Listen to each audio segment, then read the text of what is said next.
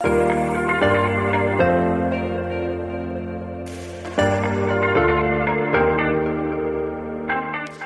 Hi, my name is John, and this is Truth Tuesday.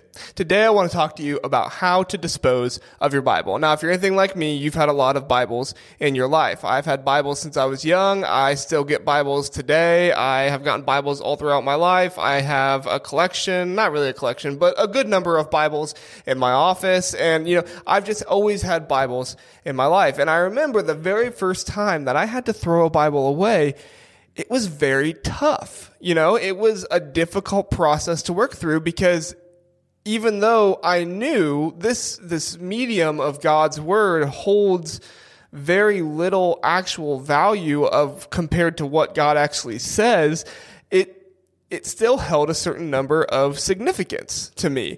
And it was difficult to throw it away. Now, eventually I did, for full transparency, I did throw my Bible away because pages were ripped up and it had marks all in it that made it you know, you virtually unreadable in certain areas. And I had a number of other Bibles. And so for me, I had no problem throwing it away. And really, at the end of the day, and this is, I guess, spoiler at the end of the video, but it's a matter of personal preference of how you want to dispose of your Bible. And we're going to go through a few different options of how that might be. But I would just, as we're talking about these things, think about what feels right to you and know at the end of the day, there's nothing in the Bible that tells us this is the proper way to dispose of the medium in which God's word is written. There's, there, there's nothing in scripture about that. If scripture says anything about God's word, it says this in Psalm chapter 119, verse 11, it says, I've hidden your word in my heart that I might not sin against you. And the Bible is clear in multiple areas that God's word belongs in our heart. And these books, these papers, whatever it might be that his word is written on, has very little to do with his word and how we keep it because ideally God's word should be kept in our hearts. And even though that, like I said, that can kind of be a tough thing to understand, I do think I have a reasoning of why that is. Now, there is a thought or an idea of something called contagion out there. Okay. Now, when you first hear that word, you probably think of the, the much broader word contagious. Okay.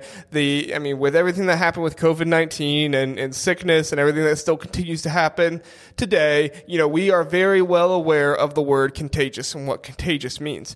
However, in the 19th century, that word contagion was used by an anthropologist not just for the idea of spreading disease by un, by the unknown or unseen transfer uh, of properties between objects. It was also described as the feelings that we might have or the feeling that you might have toward an object in your life. Okay. Let me give you an example. Okay. In a study done in the 90s, there was a group of people that signed up to, you know, go in the study. And what they wanted to figure out is if people would have any problem wearing just a regular sweater that fit them, exactly the same, is a red sweater, normal sweater. If they would have any difficulty wearing that versus wearing a sweater that was previously owned by Adolf Hitler. Now, as you can imagine, people had a bit of a hard time doing this because the sweater had once been owned and once been worn by one of the most devious, despicable men in all of human history.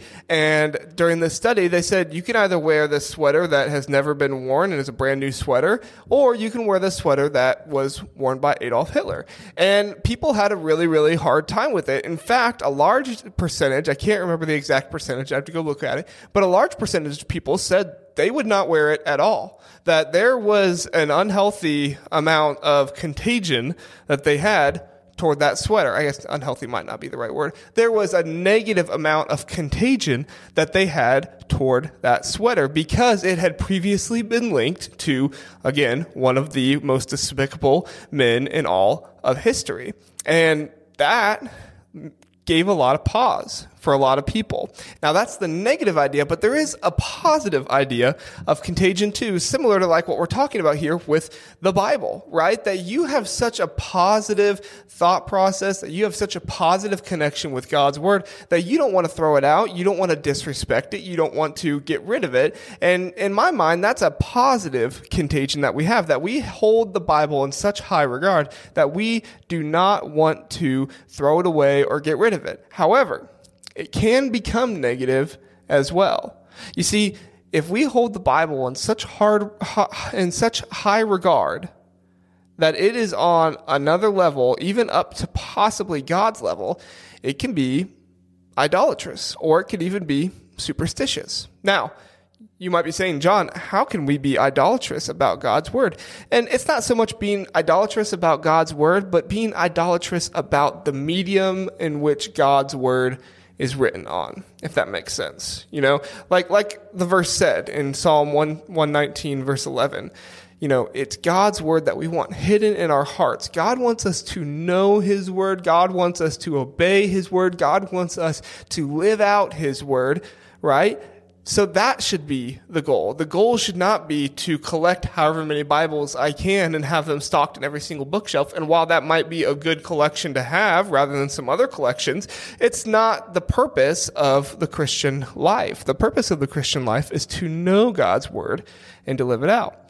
However, that's just an idea of, of, of, idolatrous behavior. If you are looking to dispose of your Bible, then I have three different ways that you could do that. Obviously, number one, like I said, you, you can throw it out. It's a matter of per- personal preference. However, if that feels disrespectful to you, I totally get it. And you do have two other options. Number two, you could burn it. Okay. This is something that that people have done in, in history out of respect for different things. And even though you know, in my mind, it kind of seems disrespectful, especially with the trend going on nowadays. I don't know if you follow sports like I do, where people burn the jerseys of players when they leave their team or whatever else. It seems a bit disrespectful to me. However, if it seems respectful to you, uh, I'm not going to say that you can't do that. And that is an option that, that I researched and found that a lot of people did do because they found that to be respectful. Uh, but the third option that many, many people find respectful, and I see that a lot of people do it, is uh, they bury their Bible.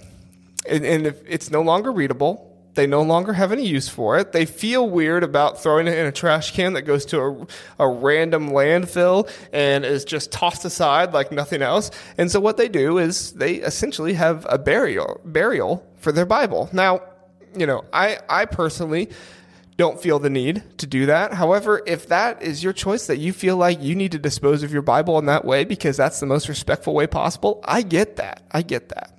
And so out of those three options, I hope you would choose one. The final thing I want to leave you with today is a verse in 1 John chapter 5 verses 1 through 3.